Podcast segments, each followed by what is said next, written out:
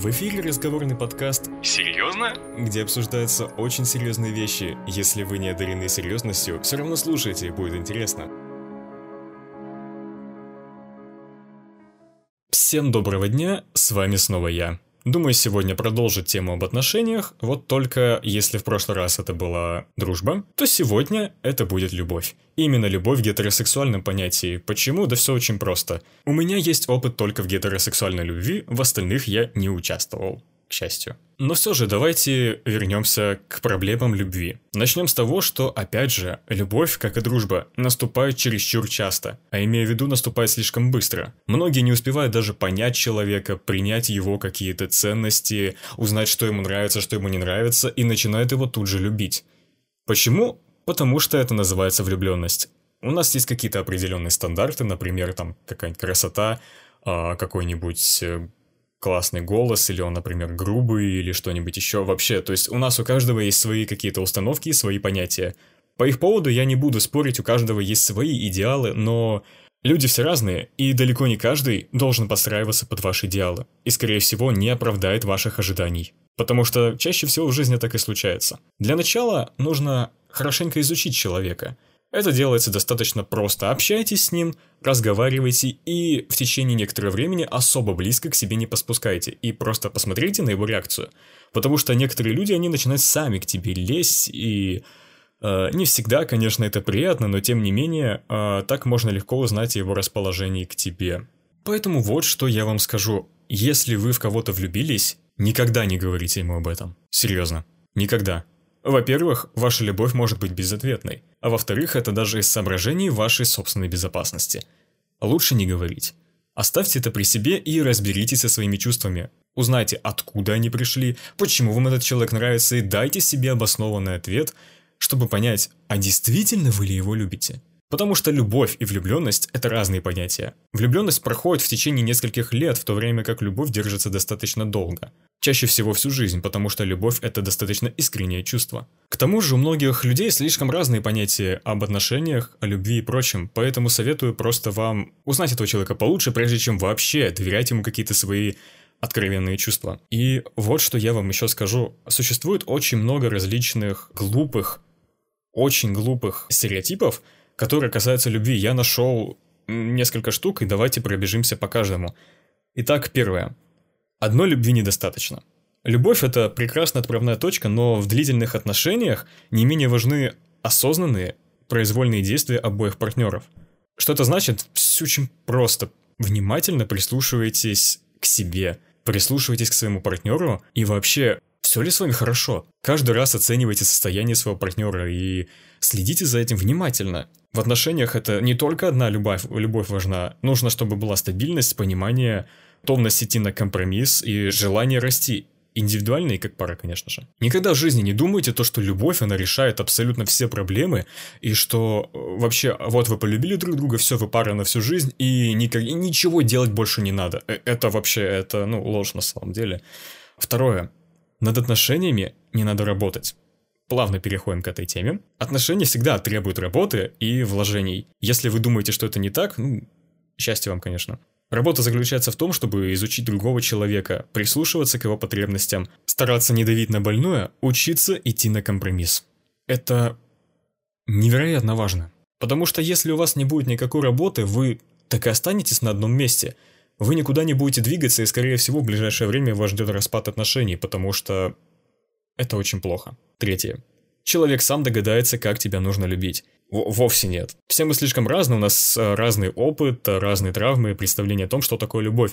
Поэтому, э, если вы думаете, то, что человек сам догадается, как тебя нужно любить, это вообще не то. Скажите ему, как вам нравится, когда к вам относятся с точки зрения любви. Если человек, конечно, ну, захочет, то он будет придерживаться этого. И если мы хотим, чтобы отношения продолжились долго, пара должна научиться максимально честно и прямо говорить о своих желаниях. Некоторые начинают думать, что вот он от меня много требует и так далее. Нет, он просто хочет, чтобы ты была или был его идеальным человеком, его идеальной парой, его идеальным спутником жизни. Да, никто не идеален, но тем не менее совершенствоваться надо. Это даже необходимо. Пока что это довольно-таки распространенные ошибки, которые на самом деле повторять просто не стоит.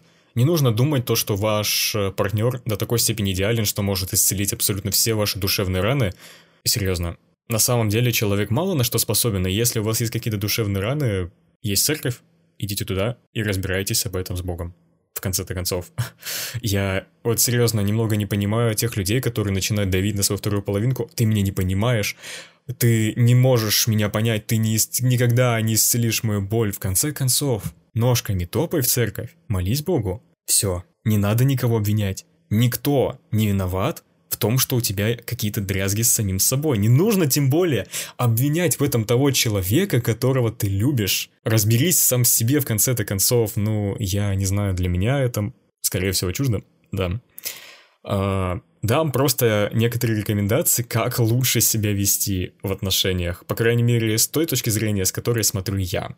Во-первых, нужно хорошо знать самого себя где-то слушал Суньзы вроде бы говорил, хорошо знаешь себя и знаешь своего оппонента, победишь в любой битве. Или он как-то по-другому сказал, в общем, загуглите.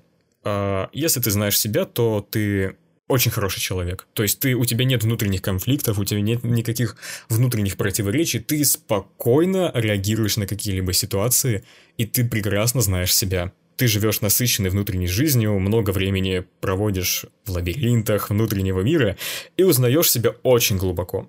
Самоанализ – это мое все. К тому же нужно стремиться к близости.